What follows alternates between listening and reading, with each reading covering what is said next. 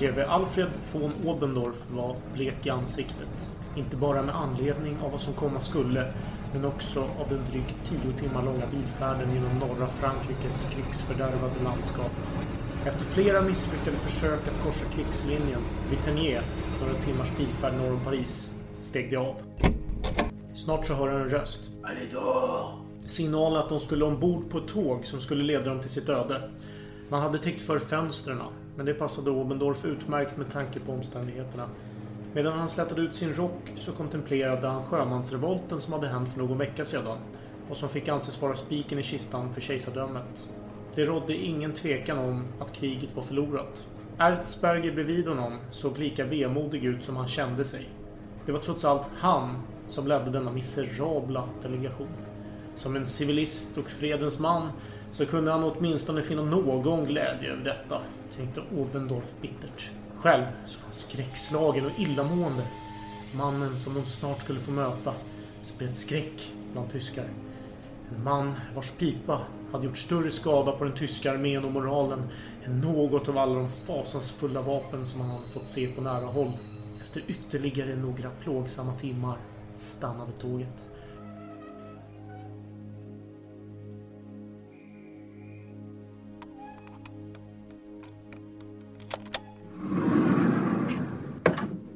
Hundra meter bort stod ett annat tåg. Ärkefiendens.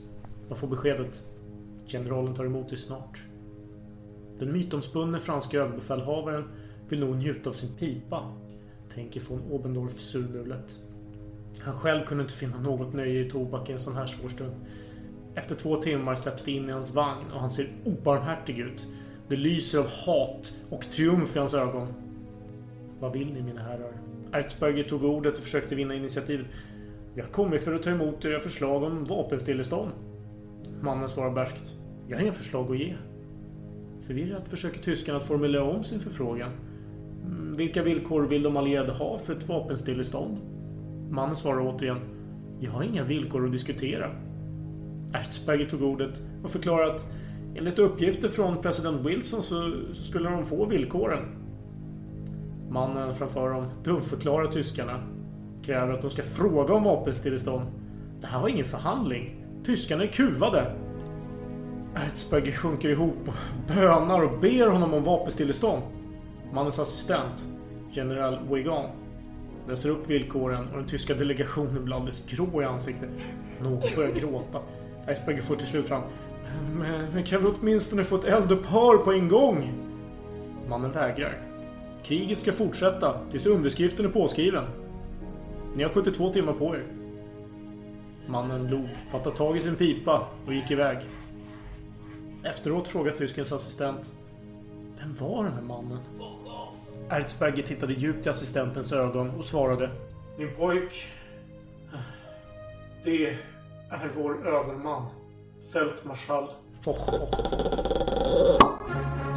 Mitt konunganamn skall vara Karl den sextonde Gustav. We shall never surrender. allen Zeiten nicht die Mehrheit. Kom inte med en sån jävla provocerande och aggressiv ton mot mig. Där har våldet triumferat. Ask not what your country can do for you. Ask what you can do for your country. Ska vi verkligen öppna en till flaska? Ja, vad fan har du att välja mellan? Skål ta mig fan! I have a dream. Ah, I see you look at your leader. And I too look to you, Paul Bauma. It's one small step for man, one giant leap for mankind. Välkomna till Salongsberusad historia, avsnitt 4. Mitt namn är Alex. Och mitt namn är Adam. Allmänheten vet ju vem Julius Caesar är. Allmänheten vet vem Napoleon är. Ja. Allmänheten vet vem Djingis khan är. Ja. Men vet allmänheten vem denne man är? Vem är det då? Det är såklart Ferdinand Foch, Ferdinand Foch, generalen. Fältmarskalken. Ja, generalissimo. Det är också. Mannen med titlar i tre olika länder. Ja, det är inte dåligt. Det är imponerande faktiskt. Vi ska ju snacka lite om hans väg upp till de här tre titlarna. Det kommer bli två avsnitt. Och första avsnittet är ju fram till det stora kriget. Det stora kriget, för er som inte vet vad det betyder, så är det såklart första världskriget. Precis. Så vi ska gå från hans väg fram dit. Men innan vi börjar prata om det så tänkte jag göra lite reklam för vår Facebook-sida. Det är bara att söka på salongsberusad historia så hittar ni oss här på Facebook. Eh, och med det sagt så vill jag ge dig en liten gåta. Eh, vad har salongsberusad historia för likhet med Gustav II Adolf? Ja, Okej, så nu måste jag verkligen tänka efter. Ja.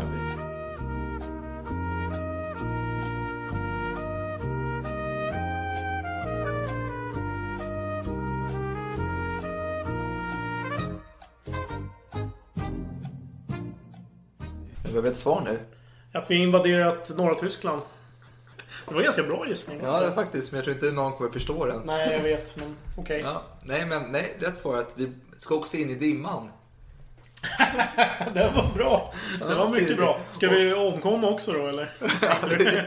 Hoppas jag inte att vi gör, men... Nej, det- tal om det så, så måste vi... Vi dricker champagne nu förresten. Vill in- introducera flaskan för lyssnarna? J. de Telmont, 1976, Heritage. Ja, ganska otrevlig faktiskt om jag får Ja. säga min mening. Men vi behöver lite vin också och eh, vi har ju två glas framme som är tomma. En Och öppnare två fulla glas också. Men det, det, Det är champagnen, ja. Ja, precis. med vinet. Och, Skölja ner vinet med champagnen eller tvärtom. men vi behöver en vinflaska och Mm. den har jag med mig. Mhm. Vi har en liten gåva till dig här. med lite, en form av anknytning till avsnittet. Eh, vilk, ja, Det här avsnittet. Det här avsnittet? Ja. Okej. Okej, nu har jag alltså... ser- ser du kopplar Framför här? mig har jag en, en lila plastpåse med en vinflaska uppenbarligen. Eh, nu ska jag titta på vad det står och vad det är för något. Du kan hitta kopplingen. Monopol Nicolas Napoleon. Nicolas Napoleon. Nu måste jag verkligen tänka efter. Napoleon. Det här, är- för det första är jag väldigt förvånad för jag vet att du är en stor motståndare till Napoleon. Ja, vet du vad? Jag tror inte du kommer lösa just nu. Men du, jag, jag säger till när vi snack, kommer in i avsnittet. Okej. Kanske vi kommer på Mm, kopplingen. jag parkerar den här flaskan och ska försöka reflektera medan Vi, vi, vi, jag, tycker, vet du pratar. vad jag tycker? Jag tycker vi... Du får äran att öppna och lufta vinet så kör vi lite musik på det och så kör vi igång avsnittet. Okej. Lite Alcoholic Blues här på det. Alcoholic Blues. Eh, nej men vad fan. Här är den. Var är den någonstans? Goodbye, whiskey. You used to make me frisky. So long, highball. So long, gin. Kör So tell me when you're coming back again. Blue, I've got the flu since the amputated my foot. Lordy, lordy, war is well. Surround sound. You know, I don't have to tell. Sådär. Fock då? Vi har- Det här vill säga, Ja. ordet är ditt tänkte jag säga.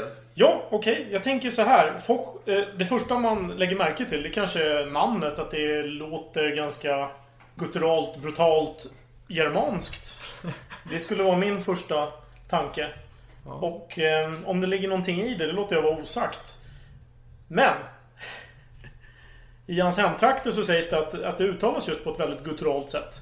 Så vi tror att det kanske lät så här. Foch! Foch! Foch! Det är så alltså, man ska ligga...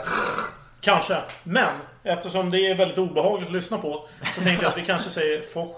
Foch, foch låter trevligare, det låter lite mildare. Och jag vet att fransmännen i andra delar av landet, de säger mer förs.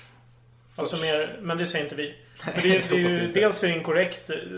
Det som vi uttalar är ju ändå närmare sanningen. Foch, foch, foch. Ja, det låter trevligt tycker jag. Vi kör Ja. på Foch. Vad var den här Foch då? Ja, vi kanske ska backa tillbaka bandet. Ja, till om man ska sans. använda eh, dåtidens uttryck. Eller LP-skivan, jag, jag vet inte. Eh, så föddes han i södra delen av Frankrike, nära Pyrenéerna. Mm. Foten där. 1851. Och eh, hans eh, släkt sen åtminstone två generationer tillbaka hade bott där i trakterna. Hans farfar var bomullshandlare, men han var inte av någon nobel ett på något sätt. Utan det var där kring 1780-tal. Ja. Ungefär ja, tio år senare så var det den franska revolutionen och då var det ju Många av adelsmännen förlorade sina titlar och så vidare. Men det var ingenting som drabbade familjen Foch. Nej. Och eh, de blomstrade helt enkelt. Men det var inte så att han vann några fina titlar eller liknande. Utan han var bara nöjd med läget. Ja, Och i, I stil med vad många gjorde på den tiden. Det var att döpa sin son till Napoleon. Vilket också farfar Foch gjorde. Ja, precis. Så att eh, sonen hette då Napoleon Foch. Och vänta, jag måste bara fråga. Mm. Ringer en klocka här? Napoleon... Kopplingen. Till vinflask, vinflaskan. Nicolas Napoleon. Napoleon. Napoleon. Nu måste jag hänga Napoleon med. Foch, är det det du menar? Ja.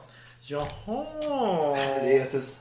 Mm, den mer. var lite lång så jag är lite besviken. Jag trodde det skulle vara smartare. Men skitsamma. Ja, fortsätt. Eh, Napoleon Foch. Han i sin tur bodde i samma trakter där kring eh, Val Valentin. Valentin? Valentin va? Var det inte så? Och Ja. många sekler så stannar man på samma plats generation efter generation. Så den här Napoleon Foch, han eh, träffade en trevlig flicka från eh, samma hemtrakter. Och hon, hon var dotter till en överste i Napoleons armé. Så att du har ju Wow. Från två, ja vilket Ja. mindblowing. Ja, för honom. Alltså. Jag skulle bli avskrämda, men... Är Ja. Napoleon-hatare, men... Ja, ja. Den här Napoleon Foch, han var någon slags jurist eller ämbetsman och sekreterare. Nå- något ganska tråkigt. Tråkigt. Det är ju samhällets stöttepelare. Ja, ja. Ja, nu får vi ge dig. Han flyttade runt lite grann. Och eh, fick, eh, flyttade inte särskilt långt till en grannort som heter Tarbes. Mm. Det är där i samma område. Vilket område pratar vi om då? då? Pratar vi Pyrenéerna, södra Frankrike. Södra Frankrike? Ja, men... Nu börjar de avla barn. De fick fyra barn. Det börjar med en dotter. Den källa som jag har, den säger bara en dotter och går inte in på några detaljer. Men däremot nästa, ja, Gabriel Foch, han var jurist. Och, och, Ja, det- och den tredje sonen, han Vi hette måste då... kanske nämna det att vår främsta källa är en bok som skrevs på 1920-talet, va? 1919 faktiskt. 1919 om Foch. Ja, och det inte helt daterad i enlighet med rådande praxis när det gäller Nej. genustänk och Nej, sådär. verkligen inte. Vi vet inte vad hon gjorde. Nej, jag vet inte ens hennes namn tyvärr. Det är lite trist. Jävligt. När det ska beskrivas hur de flyttade till Tarb så står det bara att han flyttade till Tarb. Det säger ingenting om hustrun. Nej. Hur som helst. Eh, Gabriel Foch var en jurist. Tredje sonen hette Ferdinand. Ja, Kanske döpt efter tjuren, vad vet jag. Fjärde son hette Germain. Han skulle så småningom bli jesuitpräst. Till Guds större ära. Det är lite förvånande tycker jag, för att jag kan inte utläsa ur källorna att de har någon speciell religiös bakgrund. Nej, men vadå? De går ju ändå jesuitskola. Senare. Ja, men frågan är om Napoleon Foch gjorde det. Nej, men barnen gick ju. Jo, det gjorde de ju. Så någon, någon blev ju frälst, Ja, kanske. alla verkar bli frälsta. Det var inte bara brodern som blev jesuit. Eh, Nej. Alltså, Foch var ju gravt kristen. Jo, men det var han. Och det, det kommer vi säkert komma in på lite närmare. De föddes där och eh, favoritutflykten, vad, vad gjorde de som barn? Jo, de åkte till en helgedom. Den hade visserligen en fin utsikt. Men där de bodde, då var det fin natur, man red mycket. Det var mycket trevligt, idylliskt. Ja. Som Marie Antoinette hade i sina lustgårdar. Trianon, Ja, där, där någonstans. Precis, ja. Ja, och eh, pappa Napoleon han var väldigt barnkär. Han, han, han tyckte om sina barn han gjorde mycket för dem. Och han, när han fick nya posteringar runt om i landet då tog han med sig barnen. Så det innebar ju att Ferdinand han fick ju plugga på en massa olika skolor. Men han var väldigt skicklig. Han, framförallt matematik. Det var något starkt ämne hos honom. Ja, Det var ju så här att först och främst tänker man ju när man hör Napoleon, Fox pappa då, så tänker man, drar jag i alla fall kopplingen till eh, Karl IX och hans resor med Gustav II Adolf. Ja, men just det. När de åkte runt längs... De fostrade båda två stora män då kan man säga. Precis. Ja, ja. Eller varsin stor man blir det väl. Och för det andra så måste vi bara säga, under den här tiden, men vem är det som styr Frankrike? Det är ju Napoleon III. Och Napoleon III var alltså inte Napoleon den första son, utan det var hans brorson. Han gjorde inte... Nej, Napoleon II, han var ju barn. Det var ju verkligen ingenting att tala om. De Napoleon som finns, det är ju Napoleon I och Napoleon III. Ja. Napoleon I är känd för som eh, väldigt skicklig militär. Napoleon III kanske inte lika framstående på den, Framstående, det nej. området. Det var en till sak med. Du sa att han var bra på matematik. Mm. Och jag tänkte här med att... eh, Jag vet inte vad du gjorde när du var 12 år, men jag satt och läste Kalle Anka, kanske någon sån här gammal tryck som man hade på landet. Det gjorde jag också. Ja, men var ju inte, Foch. Han läste Nej. Thiels eh, Han läste en annan bok. Ja. Han, han läste Imperiets och konsul... konsulatets. konsulatets historia. Ja. Det är en stor, alltså det är, det är väl tre volymer och sånt där. Flera volymer. Den sista volymen kom ut 1860. Och det här var om vid 12 års ålder så läste han det här. framför. De är inte Kitty och gänget liksom man läser utan, eller vi Nej. fem, utan det var... Och nu är det här andrahandsuppgifter men det sägs att det här var Dels var det ju propaganda, tung historieskildring. Det var ju verkligen med franska ögon sett. Men Napoleonkrigen var ju förstås väldigt intressant. Framförallt för kommande generationer som inte själva upplevt det. Mm. Det, det var ju som... Det var ju äventyrsskildring. Men det här var alltså ingen rolig äventyrsbok. Det här var svårläst och trist. Det var ganska mycket politik kanske. Och det, det var det som Ferdinand då läste. Han var liten. Kommer att forma honom kan man säga. Ja, Ganska rejält. Och det var inte bara den boken. Han läste ju många böcker. Och det har han fortsatt göra Ja. resten av sitt liv. Och det kommer ju visa sig sen när vi skildrar vad han själv har skrivit. Ja. Att han citerar väldigt mycket andra. För den boken tänker jag, jag har inte läst den, men jag kan tänka mig att den är ganska anti-Preussen. Och det är ändå ett mönster man ser i Fox eh, liv. Det är en stark fiende för honom. Preussen är ju arvsfienden. Ja. Så att det kommer ju redan nu vid 12-årsåldern när han läser Napoleonkrigen. Då är ju Preussen ett av de här huvudmotståndarna. Precis. Och det kommer ju visa sig att han kommer växa upp under en period och bli ännu fler konflikter mot Preussen. Vi kommer dit snart, men ja. Flera gånger faktiskt. Ja, Så det är en bra teaser för Ja, kommande ja, händelser. precis. Nej, men eh, hans barndom, det finns inte jättemycket information om det. Förutom då att han var, vad ska man säga, skolstark. Nej, men vad heter det? Han har en skolhjärna. Ja. Han var bra på matematik, som sagt. Ja, och eh, någon annan som var bra på matematik, det var ju Napoleon själv. Mm. Och det brukar oftast betyda, om man är militär, att då ska man ge sig in i artilleriet. Det Precis. är artilleriet som gäller. Och, och Napoleon var ju själv väldigt skicklig artillerist. Det var ju så hans karriär tog fart. Men så, vad gjorde Fock då? då? Hans stora dröm var ju såklart att bli militär. Ja. För han ville ju, jag vet inte exakt vad han hade för mål men eh, Han reste runt, läste ganska många ställen men eh, ett av hans delmål det var ju att läsa på École Polytechnique i Paris. Det var ju språngbrädan upp till de stora Precis. befälsgraderna. Men, han- men han var ju tvungen... Fock var ju tvungen att eh, köra ett litet delprov eller... Han pluggade ju inte i Paris först, Polyteknik, utan han var ju någon annanstans och... Nej, han bodde ju i en byhåla nere i södra Frankrike. Ja. Det är väl inte så lätt kanske att få en plats i den finaste skolan i, i Frankrike. Så Nej. man behövde ju förberedelsestudier. Ja. Och det gjorde han. Och det var vid en gränsstation mot Preussen faktiskt. Alltså Metz. Så det är östra Frankrike. Och det var någon slags jesuitcollege. Jag vet inte exakt vad inriktningen var. Nej. Men målet var ju såklart École Polytechnique. Att han skulle bilda sig för en karriär som artilleriofficer. Och nu är vi kring 1870. Det har hänt mycket fram till 1870. Det har varit spänningar mellan Frankrike och Preussen under en längre tid. Mm. Ja men det är så här att det är Spanien som är framme och busar igen för eh, de är ingen monark. De behöver någon som sitter på tronen. Så de föreslår att Leopold av Hohenzoller ska ta över till tronen. Och han tänker, ja det kanske är trevligt, jag vet inte riktigt. Jag, ja men det, det är kul alltså att sitta på tronen men Fan, min pappa eller vad de är, min släkt är på mig. Det kanske, ja, det är lite jobbigt här, jag vet inte vad jag ska göra. Nu var det, det blev starka spänningar här. Man vill inte rubba maktbalansen i. Europa. Det är ju För fransmän ville absolut inte att preussarna skulle ha Nej. en tron även i Spanien. För det skulle ju... Det är ju en urgammal doktrin. Så var ju, det problemet fanns ju redan under Ludvig XIVs Ja. tid. När det ryktades om att eh, Spaniens tron skulle ärvas av några Habsburgare och så här Precis. skit. Det blev ju Ja, men- jättestora spänningar. Ja. Och det blev det nu igen. Precis, man vill inte bli instängd att ha preussarna på öst och eh, även på västsidan om sig. Så det var, det var lite jobbigt för dem. Men eh, sen en dag så var ju Wilhelm och Preussen i Ems på spa och gick runt och vandrade lite. Då kom det en otäck jävel fram. Det var den franska ambassadören eh, Vincent Benedetti. Han bad om att avstå, att han skulle säga till Leopold att du kan inte sitta på tronen. Det här, tyckte, det här var ju inte alls trevligt tyckte Wilhelm. Äh, jag går på en promenad. Han bara kommer fram, han har ingen audiens eller någonting. Han bara kommer fram och pratar med mig den här slyngen. Så han säger något lite otrevligt på den tiden. Och det, visst, Mm, det jag är väldigt- min herre, nu får ni be- bege er. Typ den, den nivån. Ja. Men eh, det var inte så farligt egentligen. Men eh, Wilhelm skickade ett litet eh, telegram då till Otto om Bismarck. Mm. Och han tänkte nu jäklar. Nu, han ville ha krig. Han ville, han ville kriga helt enkelt. Han tyckte att jag måste sluta landet med- genom ett stort krig. Vilket han sa efteråt då. Att det här kriget var det kriget som gjorde att han kunde eh, förena Tyskland till ett Mm. rike.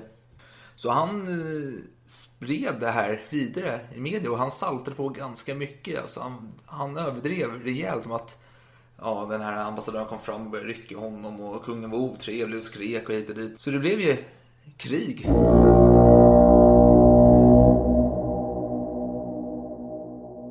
Tysk-franska kriget eller fransk-tyska Ja, kriget. men på vilken sida man står på. Man ska säga att tyskarna har ju inte haft en jättebra historik i alla fall på de senare åren mot Frankrike. Det var väl det var Napoleonkrigen som var de senaste konflikterna. Ja. Då gick det åt helvete för tyskarna. För, ja, fram till då den här slutgiltiga segern förvisso. Men självförtroendet var inte riktigt på topp. Men man har haft väldigt många bra teoretiker, alltså militärteoretiker som hade analyserat de här förlusterna och verkligen moderniserat den preussiska armén. Så den var ju väl rustad för krig. Ja, ja. Till skillnad från Frankrike som vilade på sina hästar. eller vad- Ja, de hade hybris liksom. De de hade att hybris. De, de tyckte att enligt Fochs egna analyser då så man, man tänkte kring att man skulle göra vackra fina manövrar och man skulle helst jäsa, man skulle inte anfalla utan man kunde liksom Trevlig. försvara sig till en seger på något sätt. käka vindruvor, bara se vacker Mm. ut, vinna. Precis, och det, det var inte så riktigt som det blev. Nej, Utan, det var det verkligen inte.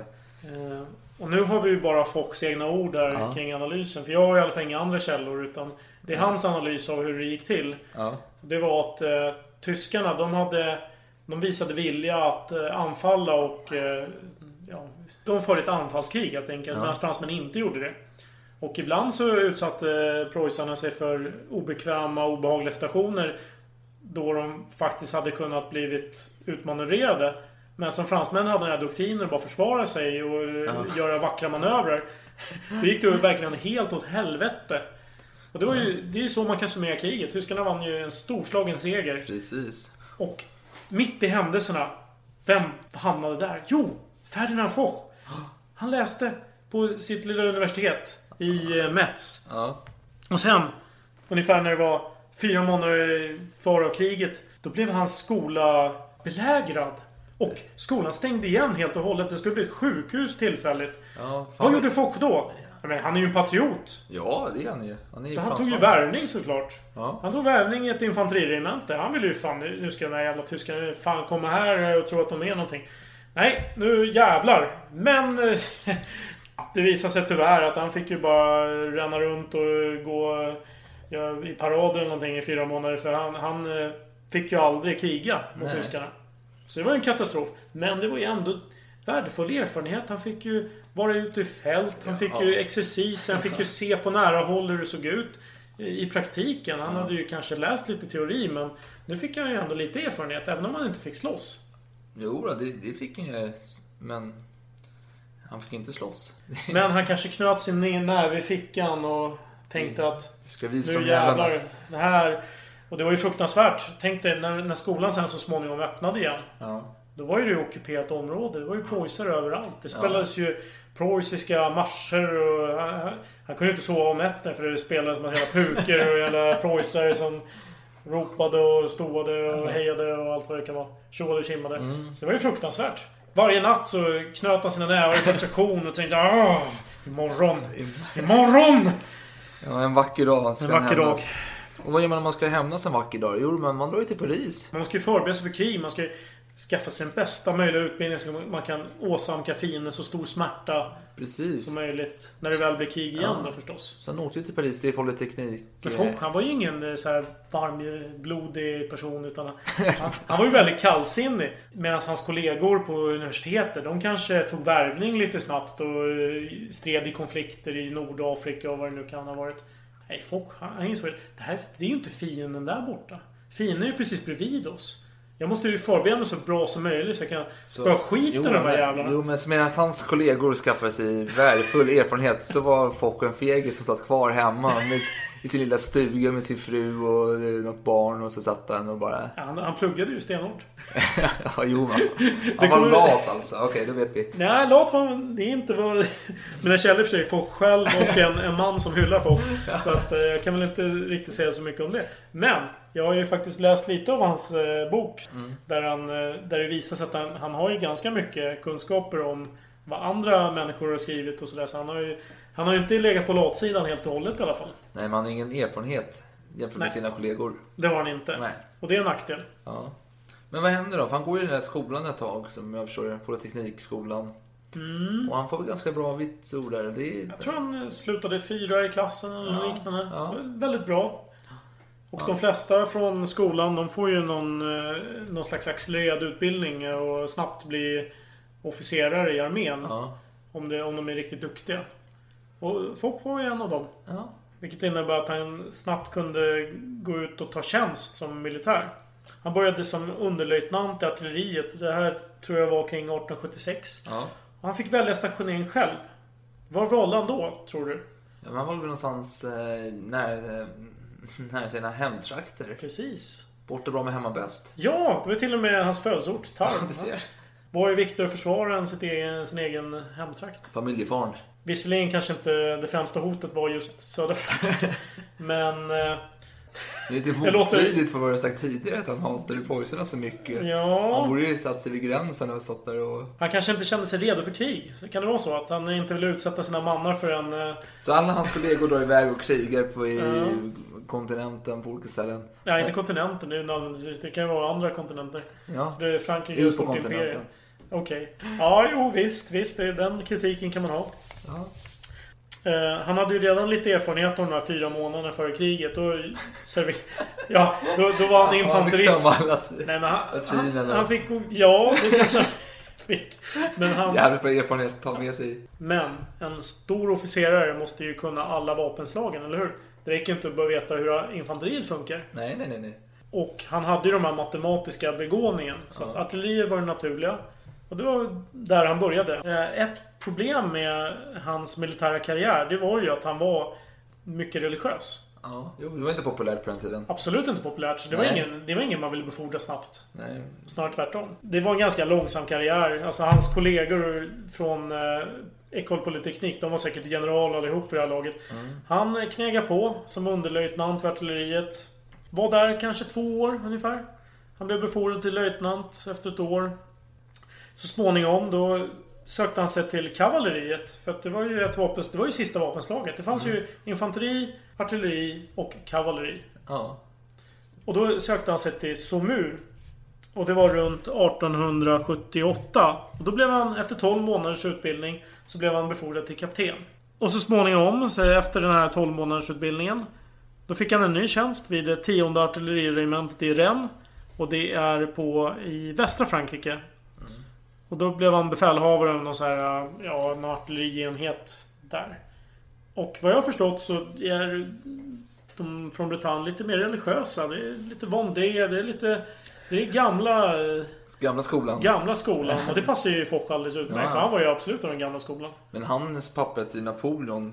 Och jag tror inte att eh, de gamla royalisterna, även det var så förtjust i Napoleon eller... Nej, frågan är om han nämner sin pappas namn. Det kanske han inte gör. Nej.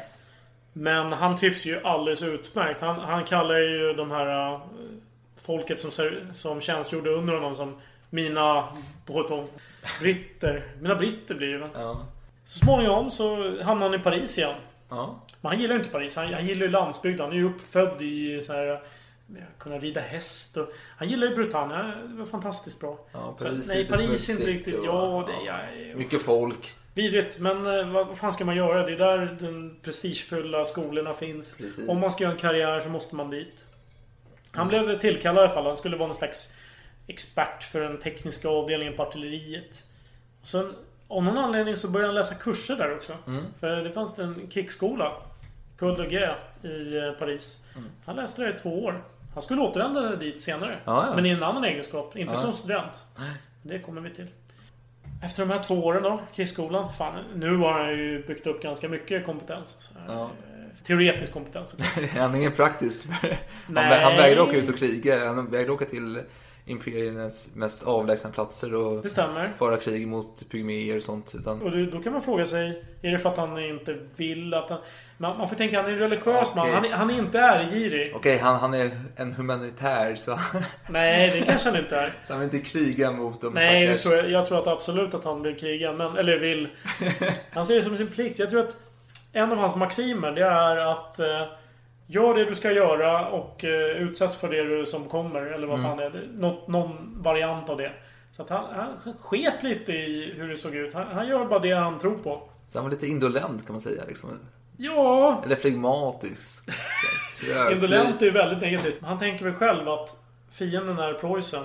Så fort det händer någonting i Preussen, då måste jag dit. Kanske. Han vill vara nära Preussen. Nej, fast det stämmer händer. inte med... Nej, men han, vill, han vill vara i landet så han kan... Kanske.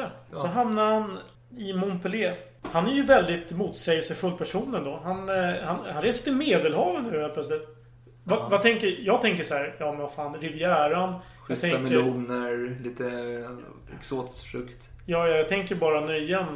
Tänker jag. Fast jag han tänker, gillar ju inte Nejen. Han vill Nej, inte Paris. Det är det som är så motsägelsefullt. Ja, men jag tänker, han vill, han vill ha takterrassen, sitta ut över Medelhavet, Ah, så kan äta frukt, dricka vin, Men han söker sig inte till flottan. läsa Bibeln. Men han hamnar där i alla fall. Han hamnar där i flera år. Han, han är där i fyra år faktiskt. Det är länge för Foch. Han tjänstgör i officersstaben i den 16 armékåren. Ja. Så det här är ju det är en väldigt teoretisk eh, position. ja. I myssessionen är jag med liksom. Här är ju tända en pipa, ta fram ett glas whisky, snurra runt lite, känna höra hur isen eh, Ja. krockar med glaset. Läsa en bok, tända ljus. Här är lite närmare verkligheten ändå. Han blir befordrad igen då. Efter fyra år. Det är ändå en ganska om, omfattande period. Han- 1891. Var, är han 40 år någonting? Ja, 40 år. 40, 40, 39. Då blir han artillerimajor. 40. Ja. 1895. Då får han åka tillbaka till den här skolan som han var student på. Ja. Alltså den här kickskolan i Paris. Och han fick... Han blev inbjuden som lärare. Han, han var en okonventionell pedagogisk lärare som analyserar slagen och drar slutsatser. Nu vet vi i och för sig inte då om det är, han är okonventionell för att han själv har bidragit med det här materialet eller om han har fått instruktioner om att göra det. Ja, men alltså, jag tänker så här när man läser den här boken. Alltså, det, han skriver så här, han är en sån fantastisk lärare. Han, eh, han kommer skapa många bra soldater framöver och han är så underbar. Och så beskriver han hans lärteknik. Ja, han har långsam röst, monoton röst. Alltså det låter ju skittråkigt. Jag kan verkligen eh, hålla med om det. Alltså det är absolut ingen känsla. Han har inga känslouttryck överhuvudtaget. Han Det hade man ju velat ha. Jag, tycker att han, han är ju pedagogisk. Han är verbal. Han kan uttrycka sig på ett väldigt bra sätt. Han, han har en bra kärna i sin pedagogik. Han eh, använder levande exempel. Han är duktig på det sättet. Men har en monoton röst på det. det är ju, då, då drar man hela, ner hela jävla korthuset. Det blir bara skit av allt. Ja, ja. Det Det måste- går ju inte. Det spelar ingen roll hur jävla bra ordval om det uttalas på det sättet. Precis. Han kanske påverkar av de här prästerna i hans omgivning. Hans Ja, bror kanske precis. lyssnar på de här prästerna som mässar på latin.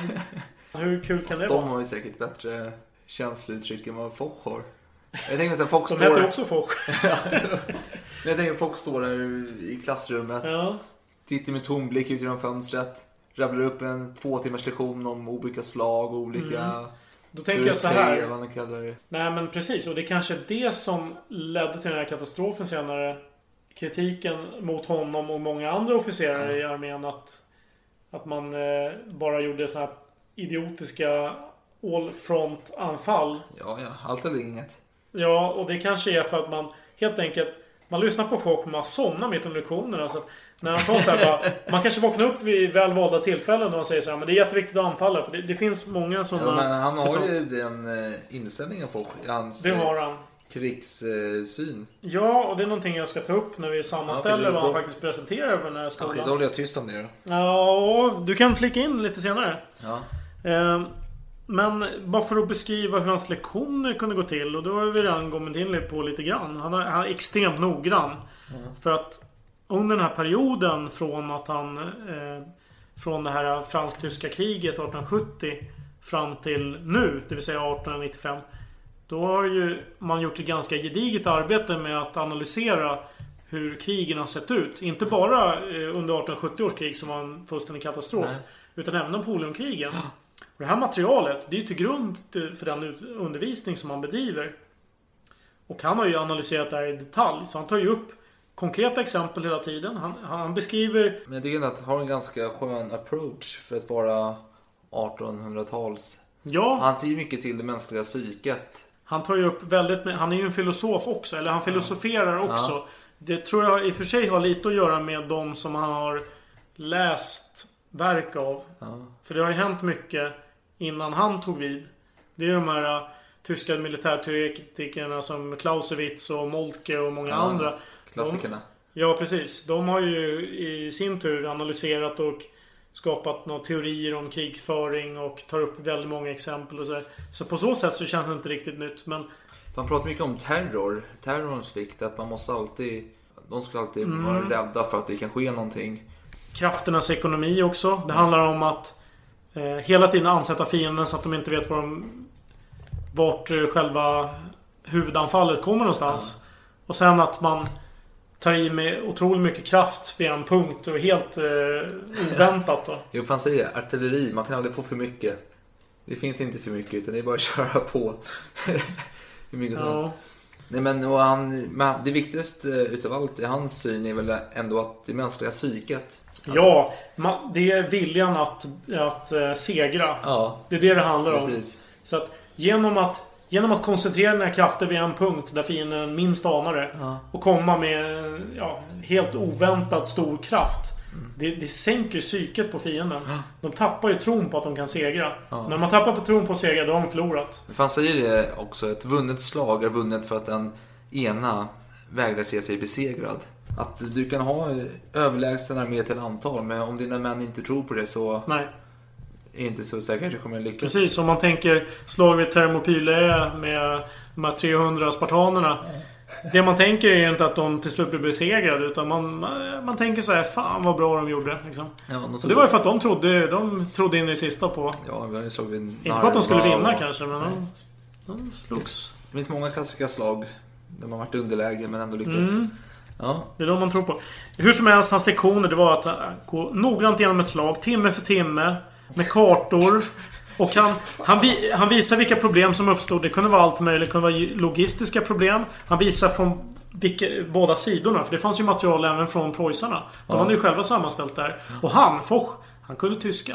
just det. Han har ju blivit eh, berägrad. Vad säger man? Jag vet inte vad du menar med det. Men hur som helst, han, han kunde tyska och det var ju väldigt bra för att mycket av den här militära fackliga litteraturen, den var ju på tyska. Och det var jättebra att lära sig av fi- fienden. Varför vann fienden? Ja, alltså han, han, han satt ju med hur Han satt ju med en kista av eh, kunskaper. Precis, men han var ju väldigt kritisk till fransmännens agerande just kring det tysk-franska kriget. När han undervisade, det var slutet på 1800-talet, början på 1900-talet. I alla fall i Sverige, det var ju en väldigt nationalistisk era. Man skulle förhärliga sitt eget land och, eh, och tvärtom mot fienden. Men, men jag tycker ändå Foch, han var ju rättvis på det sättet. Han sågade verkligen fransmännen i det kriget, åtminstone Jo, under men 70 års krig. det var ju ändå någon form av nationalism. Jag tänker, Ja, ja, jag, jag tänker som att eh, för honom var ju Napoleon som Ja. Sverige kungarna var. Precis. Och det här som hände i tysk-franska kriget var ju Mm. en hemsk... Det var Karl den 13 eller något. Precis. Nej men det, det, det köper jag verkligen. För han hyllar ju Napoleon hela tiden i, i sin bok sen. Nu, nu kan vi kanske börja prata om den. Ja. Och eh, han hyllar ju även de här tyska teoretikerna efter Napoleonkrigen. Men det, han- är väldigt tydlig med att påpeka att de har influerats av Napoleon. De har ju lärt Ja. sig av Napoleon. Såklart. Och sen då sammanfattat och sammanställt. Fast han sågar ju stenhårt av fransmännen. Att de bara sitter på sina höga hästar och tror att de kan rida på den här framgången som Napoleon hade. Misstolkar lite vad hans lärdomar är. Eh, för en kritik man har gett mot de franska officerarna, det var att det räckte med mod. Man skulle bara liksom visa mod och så skulle man bara köra rakt på och så skulle det funka jättebra. Det var ju inte riktigt så det funkade. Utan det var ju väldigt mycket planering runt omkring. Men sen var det viktigt att de lägst ner, de med de här um, underbefälen, de skulle ju de skulle egentligen bara vara modiga. De har ju fått order om att göra en sak. Ja, ja. Och då, är det bara viktigt att vara modig. Men Mot de högre officerarna de måste ju tänka ut där. De måste ju verkligen sätta soldaterna vid rätt punkter vid rätt tillfällen. Det var ju det som var det viktiga. Ja, Och det var inte bara manöver. Det, var inte, det handlade inte bara om att göra det snyggt. Det handlade ju om att segra. Det var det viktigaste. självklart. Så han tar ju upp väldigt många sådana exempel. Jag har ett historiskt exempel som han tar upp i sin bok. Slaget vid Saalfeld den 10 oktober 1806. Det är alltså Napoleonkriget. Då var det en eh, preussisk prins som heter Prins Louis Ferdinand av Preussen. Ja. För att citera Foch själv på sidan 293 i eh, Le Principe de la Guerre. Så säger han på, ja, översatt på svenska. Med mycket preussisk instinkt så överger han alla opraktiska och jobbiga kullar som reser sig mot skogen. Han letar efter slätten och slutet av dalen där vanliga manövrer är lättast att utföra. Det är för att han är av principen från den preussiska armén att man ska anfalla, att återupprepa slaget vid Rosbach, att utnyttja en felaktig rörelse av fienden, att defilera och att anfalla i kolonn i det senaste ropet. Nu är det Fox som är ironisk för att, att anfalla i kolonn är typ vansinne och idioti. Eh, hur som helst. För detta så krävs det en ex- exercisterräng. Man vet inte och man kan inte slåss på något annat sätt. Caput mortum, som Fredrik skulle ha sagt. Caput, caput mortum det är typ såhär... Ja, dumskalle. typ på latin. Så det, det här var väl det är kanske det enda skämtet i den här eh, podden. Olyckligtvis för prinsen så känner inte de franska generalerna från revolutionen till vetenskapen om de geografiska punkterna. När man ska vara vid en manöver. De vet bara och vill bara en enda sak. Det är att besegra fienden. Det är inte bara sunda idéer som saknar i den preussiska armén. För att bara citera en sak så har man i detta land fullt av prärier i oktober stora svårigheter att, för, att förse hästarna med mat i denna lilla division. Så hur det slutar? Jo, den här, de fransmännen då, ledda av eh, marskalk Jean Lannes, använder sig av alla de principer som eh, Foch skriver i sin bok. Han menar att Även om slaget hade utspelat sig idag, så, det vill säga år 1900, så hade man gjort på samma sätt. Ja. Man möter fienden med en lagom stark förtrupp, intar olika fördelaktiga positioner. Man fixerar fienden vid väl valda punkter. Man immobiliserar den genom att antasta och mörbulta dem med liksom mindre attacker. Så att de bara slits helt enkelt. Slutligen, när rätt tid är inne, så samlar man ihop en stor reserv och anfaller utom synhåll för fienden med stor överlägsenhet vid en tidpunkt som fienden inte väntar sig det och på mycket kort tid. En preussisk soldat beskrev det som att bli överkörd av en lavin. Så om man ska sammanfatta Fox eh, gärning. Han är som en best of-skiva, liksom, eller bok. Ja. Han har tagit det bästa från historien Mm. och bara sammanfattat det. Ja, och det är ju en framgång i sig att bara... Ja, det är inte dåligt det alltså. Nej. För att återkomma till det här med att det finns ändå en viss nationalism även i hans texter på något sätt. Att i och med, han hyllar ju visserligen tyskarna. Men han säger så här på sidan 242. 1870 års tyskar saknade helt strategisk säkerhet. Det krävdes absolut passivitet och immobilitet för att man skulle klara sig undan katastrofen. Dock praktiserades den av tyskarna 1813 och 1814. Det vill säga på den tiden, då, då kunde man ju det där. De hade lärt sig läxan av, av kejsaren. det var vad han sa. Och han tar upp flera tillfällen under det här preussiska kriget då fransmännen faktiskt kunde ha, de kunde ha utnyttjat situationen till sin vinning. Men man gjorde inte det, för det, doktrinen var ju inte att anfallskrig var inte det viktiga. Det viktiga var att man skulle göra snygga manövrar och liksom visa att man var, kunde militär... Men mycket Ja, att man också inte... Man saknar eget, eget initiativ. Mm, exakt. Precis. Man, det var ju paragrafryttare bara liksom att... Ja. Nu har jag fått ord om det här. Nu måste jag vänta tills det är det. Alltså det var inte så att man tog tillfället i akt. Och, Nej, och det här är en väldigt bra bakgrund. Så man tänker sig att doktrinen i den franska armén under den här tiden, det var inte i första hand och kanske anfallskrig. Utan det var försvarelse och visa bara haha, jag lyckades försvara mig jättebra och säga fan vad duktig jag är. Det har man som bakgrund och sen kommer ett mycket större krig senare. Ja. Och man vet att det sket sig otroligt hårt när man gjorde på det där sättet. Ja, då är det väl kanske ganska troligt att man gör på ett annat sätt. När det väl kommer till kritan. Igen. Ja, fast gjorde de det? Ja, det gjorde de. Och det sket sig. Men det, är- det är en helt annan historia. Ja, okej. Ja, vi kommer dit senare säkert. För att citera Fock från sin bok så säger han så här. Man slår inte med näven mot en fiende som flyr. Man tar tag i hans krage först. För att tvinga honom att ta emot slaget. Det påminner lite om de här citaten från Riddarfalken från Malta. När Humphrey Bogart står till för säger, När det är slaget ska du ta emot och gilla det. When you're slapped, you'll take it and like it. Och nu lämnar vi 1800-talet med 1900-talet. Så med det tar vi en liten skål. Skål för nyår! Och så dricker vi lite, fyller på glasen lite. Mm, det gör vi.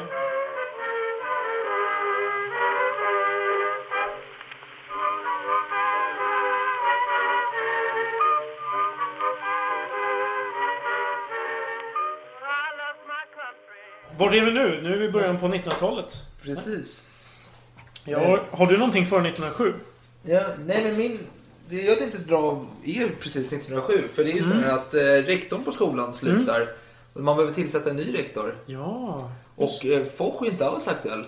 För han är ju jesuit och han är inte Han, han alls... söker inte ens jobbet. Nej, nej, men sen blir den som har hand om de frågorna Ja, det är ju premiärministern, Ja, Clemenceau kanske? Precis. Bjuder in honom på middag. Och Hoff, alltså lite, han blir, blir lite såhär, jaha, vad handlar det här om? Varför, jag har aldrig varit, jag har aldrig varit hemma hos honom förut. För han vet ju Clemenceau, han är en av de som inte gillar de här äh, religiösa Nej, killarna. För, för han, hade, han hade ju någon, sån här- han hade ju någon eh, liten, eh, vet du, Dispyt. låda där hemma Ja. där han hade koll på alla religiösa människor. Ja, ja de, det var ju IB-affären Ja, fast... eh, 1800-talet. Helt sanktionerat liksom. Nej men så börjar mitt och folk, jaha det här är lite skumt, men han säger ingenting på middagen. Utan de, de är bara artighetsfraser hit och dit. Och folk är ju nu 56 år gammal. Mm. Och, eh, och ingenting händer på den här middagen. De äter förrätt, huvudrätt, kanske någon mellanrätt hit och dit. Och sen är det dags för den trevliga cigarren. Förhoppningsvis en trevlig kuban där och lite kaffe och lite likör och lite konjak och lite whisky och sånt där. Och då säger den här mannen att eh, Just det förresten, innan jag glömmer det. Du är ju, du är ju ny rektorn för skolan. Ja, men jag är inte, jag är, jag är ingen kandidat, säger folk. Så jag har inte ansökt om det här. Ja, jo då, det må väl stämma, men ja, skitsamma. Oavsett, du är ju utvald, så det är bara att köra på liksom. Ja, folk blir glada. Liksom. Det här är jättetrevligt att bli utnämnd till rektor, men, men han vill vara på den säkra sidan. Men han har inte någon sån här politikerskandal liksom. Att eh, det, han inte, det är som vi vet när man glömmer betala tv-licens och är polit, minister, man blir avsatt. Så det är en jobbig känsla liksom. Så, Ja. så han vill vara på säkra. Men Inga skandaler. Nej, inga skandaler här. Så han säger så här, men eh, all, all respekt, men du kanske inte riktigt vet det här, men eh, min bror, inte han själv, utan hans bror, Precis. är jesuit. Herregud, jesuit. Ja, sa den här ministern bara, det vet jag allt om, men det spelar ingen roll. Ingenting med jesuiter något annat kan ta från dig det här ämbetet just nu. Det är viktigast att du gör bra soldater, det är det som spelar roll. Om man då ska vara någon slags djävulens advokat och säga så här, nej men Foch, han måste ju ha haft, använt något maktspel eller någonting. Så där. Han var karriärist, han var ärelysten. Ja. Men det är väl ingenting som talar för att han hade någon form av kontakt med Clemenceau. Det var bara hans Nej. egna meriter. Han har blivit hyllad för sina lektioner. Tydligen så var det någon som höll sig vaken och tyckte det var fan vad bra det här var jämfört med förra läraren. Precis. Nej men det får man säga att alltså, han, folk är väl lite den här som aldrig haft ambition, alltså vet på arbetsplatser som aldrig vill öka i lön utan han har bara Nej. gått runt där och... Han vill göra sitt jobb bara på ett Ja, bra sätt. vet, att han skiter ju fullständigt i sin utveckling Ja. rent generellt sett. Han är bara... Precis. Jag är jesuit så jag kan inte bli Precis, ja, ja, det är kört ändå. Det, det var typ som... eh, Ja, gemene man för franska revolutionen som inte var adlig. Kanske. Jag vet inte. Du ska inte hylla franska revolutionen för mycket. Hur som helst. Sägs att hans maxim var att ett vunnet slag är ett slag där man vägrar erkänna sig besegrad. Och det är någonting som du redan har nämnt tidigare. Och det i sin tur är en variant på en filosof som heter Joseph de Maistre. Hans citat är Ett förlorat slag är ett slag som man tror är förlorat. För ett slag är inte förlorat ur ett rent materiellt perspektiv. Och det var ju mycket sämre formulerat. Så Foch förfinade helt enkelt. Det är inte lika slagfärdigt. Nej, precis. Det är, väl, det är väl en bra grund. Man börjar med historien och så om man har några egna bra nyheter så är det väl jättebra att lägga till dem. Men varför upp, återuppfinna hjulet med någon, någon sämre variant? Precis, det behöver man inte göra. Så... Och han var ju rektor där. Det gick ju ganska bra för skolan under den tiden som jag förstått det. Alltså det var ju en lyckosam... Eh... Nej, men som du säger. Det var en framgångsrik period. Så framgångsrik till och med att någon tänkte så här. "Vad Fan vilka bra lektioner du höll förut. Det är så jävla bra. Fan kan inte du skriva... Kan inte du sum- summera dina lektioner i en bok? Det är är så stort land va? Du kan ju inte hålla föreläsningar för alla de här miljarder människorna som vill lyssna. Och Då, vill- då vill jag bara eh, passa på, för vi har ju nämnt tidigare hans undervisningsmetoder. Och jag vill påpeka vad du sa när du fick hem en av de här böckerna och Ja. började läsa. Och du satt och somnade efter inledningen så var det var så jävla dåligt. Ja, inledningen var inte så jävla rolig. Det kan jag ju hålla med om. Eh, Så du säger allting om hans böcker och hans Nej, nej, nej, nej, nej, nej, nej, det finns absolut intressanta partier. För mig personligen så tycker jag att det intressantaste är när han tar de konkreta exemplen från eh, Napoleonkrigen. För då, han, han presenterar de olika antagonisterna. Han, jag tycker han ändå tar upp det på en rimlig nivå. Han går inte in... Han djupdyker inte och säger så bara jo men han... Han använder tre toarullar för att han hade ont i stjärten. Nej men utan det, det är ju verkligen... nej, nej han, han är på helt rätt nivå tycker jag. När han presenterar fakta. Och han, han presenterar det som att jo men den här uh, tyska prinsen han var kanske ärelysten och han hade fått order om att uh, retirera till den här platsen. Men han tänkte bara nej jag ska... jag ska leverera batalj här. Och jag, jag ska bla bla bla. Det, man får ändå en trovärdig eh, övertygelse om hur det faktiskt kanske gick till. Så han framstår ändå som ganska kunnig i... Alltså han har ju uppenbarligen jättebra koll på fakta kring eh, krigen. Alltså eh, slagen. Eh, och han, han drar ju filosofiska slutsatser av dem också. Och han, eh, men problemet är att det är ju inte lättillgängligt alltid. För att han, han presenterar principer som går att tillämpa på tusen olika sätt. Ja. Och han säger att alltid, eh, varje station är unik på något sätt. Eh, och, det är lite sunda förnuftet liksom. Jo, exakt. Så är det. Och han... Han, går, han är ju en filosof också. Han pratar ju om bakgrunden till ett krig. Det är ju, det är ju politiken. Ja. Så att krigen är bara förlängning av politiken. Att, eh, det är Ja, den ja. politiska viljan. Och det, det är någonting man kan se idag. Om man tänker Irakkrigen till exempel. Det handlar ju om att man vill ha olja. Kanske. Enligt vissa. Ja, ja, men eh, i alla fall. En rektor är inte så jäkla roligt att berätta om, kan man tycka. Jag hoppar fram eh, sex år. Nej, det är inte alls det. 1912 kan jag tänka mig. Nej, jag hoppar fram fyra år till och med. Jag Okej. hoppar fram till 1911. Mm. Agadekrisen. Vad hände då, då? Jo, men det är lite stökigt i stan eh, Fes där. Så då kommer franska trupper dit och boxas lite med eh, marionetterna och håller ordning och reda. Och det tycker inte tyskarna om. Det här är inte bra. Vi skickar en torpedbåt dit för att eh, hålla på i spänd stämning. Ska det bli ett stort krig nu? Kanske händer, vem vet? Eh, Det har ju ryktats om det länge. Ja, precis. Och, eh, nej, och då är många av de här franska generalerna och är beredda på plats. Då. Och nu blir det så att britterna och fransmännen de börjar samarbeta. Och det är ganska roligt för de är ju eh, arbetsfiender också sen längre än Preussens tid. Om så. Ja, Det är- även om de har samarbetat i Krimkrig och andra konstiga mindre konflikter. Ja, jo, men de är inte allierade nu, men de är, samarbetar ändå. Så, Mm. Och det är ganska... Det kunde man inte tro förr i tiden. Det hade knappast de andra hade trott på 1400-talet liksom. Men i alla fall. Och det blir så att de åker ut och eh, bevittnar varandras övningar hit och dit. Och Foch får ju åka till Cambridge. För nu är han ju blivit eh, general för den 13, 13 divisionen i sjunde armén.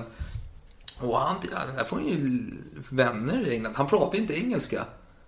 Men som tur är så är det många som pratar franska utav de här uppsatta britterna, militärerna. Så han kommer runt och han uppskattar ju brittiska soldaterna och tycker de är så fantastiskt god fysisk form. De är så starka och glada. Och glada är det viktigaste, för det vet vi ju. Mentala spelet är viktigt. Och de är Mm. så... Uh, vet du, de, är så, de uppskattar livet, britterna. Mm. De är en god ton rakt igenom.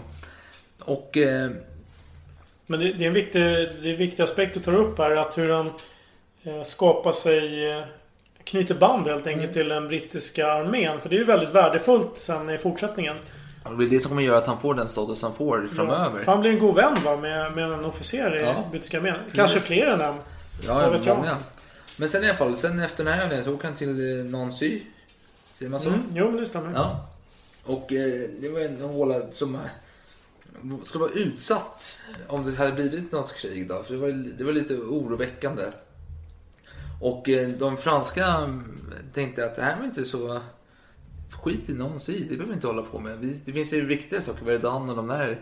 Mm. Eh, där ska vi sätta upp vårt försvar. Och det blir stora slag där framöver då, men Foch, han vägrar. Han vill inte överge Nancy. Han tänker så här att det här är en viktig plats rent psykiskt. För Mm. om tyskarna attackerar så de traskar in där utan motstånd och tar över. Och det, det är en klassisk stad och det kommer ge... Det är ett dåligt moment helt enkelt. Att låta fienden ta initiativet och visa Precis. en, en vilja att erövra. Och de får också vinsten. De de får ju Mm. ändå en liten... Eh, Ja, en stjärna, triumf. en, stjärna en prim i hatten. Precis, det är, så vi har tagit en klassisk stad här. Ja. Och, och fransmännen, vi förlorade en av våra klassiska städer här. Precis.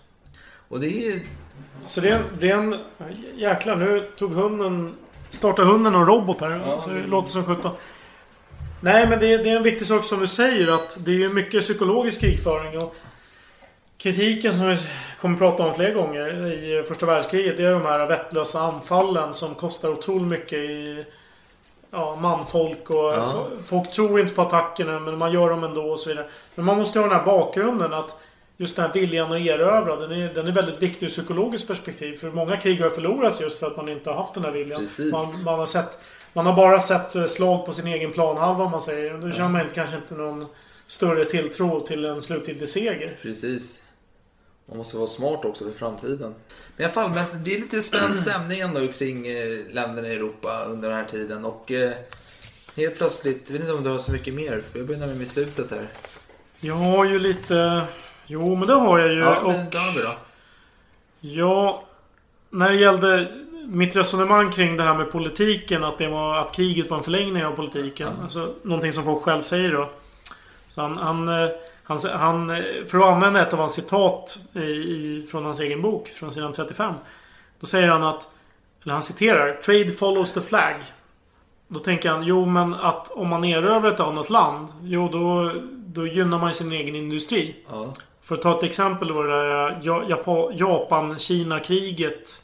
Det var ju flera sådana krig, men det var väl andra som man hänvisar till. att Det är en viktig aspekt av krigföring. Att det är den ekonomiska krigföringen. Att det ska gå bra för det egna landet. Och då är det ju viktigt att industrin blomstrar. Ja, ja. Så det ska man inte bortse ifrån. Så det gäller alltid att pejla av det politiska läget och det utifrån det forma sina strategier. Det är så han tänker. Och han kanske kände, om, jag tänk, om vi tänker tillbaka lite. Vi kritiserade honom lite för att kanske resa inåt landet under en period. Ja. eh, till sin hem, sina hemtrakter. Kan det ha varit så här att han, han läste av den politiska situationen och tänkte så här. Nej, det blir inget krig närmsta eh, fem åren. Jag, kan, jag kan åka till mina hemtrakter och läsa på lite. Ja, men alltså jag tror, om jag ska vara ärlig, så tror jag Mm. att han var en väldigt lat person rent generellt sett. Han hade den här, han var på arbetsplatsen. Han fick lika mycket betalt som alla andra fast de åkte ut och krigade och riskerade livet någonstans långt bort i stan. Och han satt där på hemmaplan, eh, käkade lite sköna ostar, drack lite skönt eh, köttenöftepappvin och läste bibeln och blandat med lite krigshistoria. Alltså han, Mm. det låter- varför riskera livet när jag kan sitta här och få samma löneutveckling? Han var ju jesuit, han hade ingen... Ja. Han, jag tycker ett större ära förvisso, men rent eh, utvecklingsmässigt hade han ju ingen chans. Ett citat som han skriver i sin bok då, som motsäger lite det du säger. Jaha, okej. Nej, det, det behöver inte betyda att du har fel. Men, då säger han så här. Av alla fel så är ett särskilt skamligt. Passiviteten. Och det är någonting som han upprepar sen eh, på sidan 267.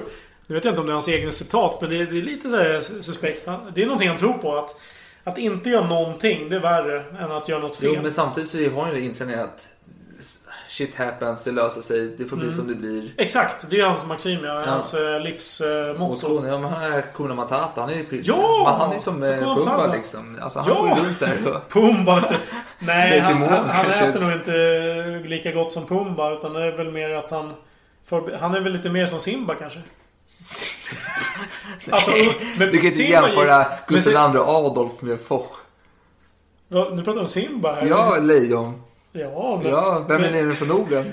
Det är inte Foch direkt. Men Simba var ju under undervisning av Pumba. Under en period.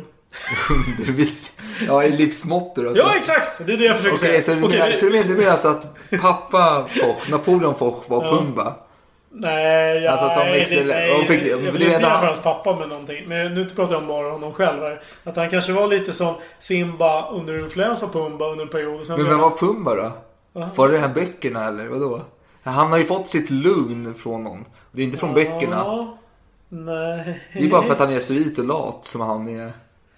Eller att han läser av spänningarna och bara ah, okej, jag vet att jag, jag kommer Men göra lägg någonting. av nu. Alltså, han får exakt samma lön som de som åker iväg till... eh, Man skiter i lön. Det är ju jesuit för fan. Det är ju, Ja, men- det är ju frälsning som gäller.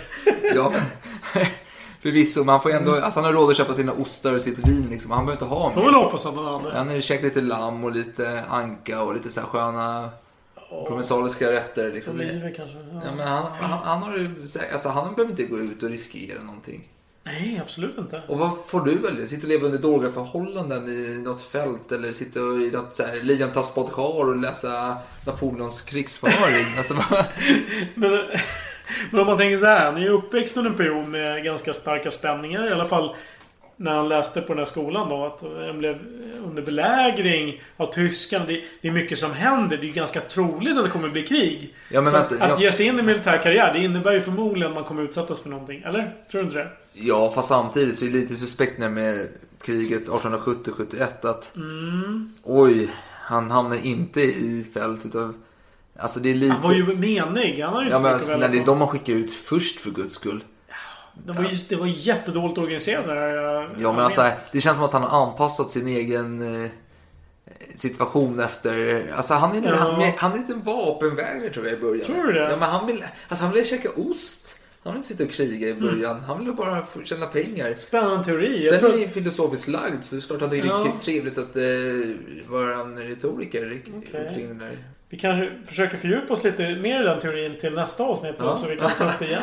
Gud, jag är full nu. Fan ska Ja, jag ja, nej, försvara nej. den nästa gång? Men Nej, jag, jag, jag, jag, tänker, jag, jag tänker att det är en intressant infallsvinkel. Ja. Det, det tycker jag. Djävulens advokat här. Ja, ja nej, men men- jag- det jag tycker jag vi ska ha. För problemet med de källorna vi har. Det är att Ja. den ena källan hyllar honom till skyarna. Som är någon Attridge och han... Lite förvånande så är han ju britt i och för sig. Ja, jo, det... För att britterna brukar inte hylla franska militärer. Men av någon anledning gör han det och han hyllar ju Napoleon också så att... Han är ju någon slags frankofil känns det som. Ja, han är en, han, han är en landsförrädare. Ja, kan man okej. säga. Alltså om man ja. är och, och, och de andra källorna vi har, det, det är folk själv. Ja. Så, vilket gör att det blir en ganska ensidig vinkling eh, hittills. Ja. Eh, jag har försökt gräva efter mer kritisk, eh, kritiska källor mot honom. Och jag har hittat faktiskt eh, andra brittiska historiker. eh, Men... Så det var någon eh, i... Efter kriget...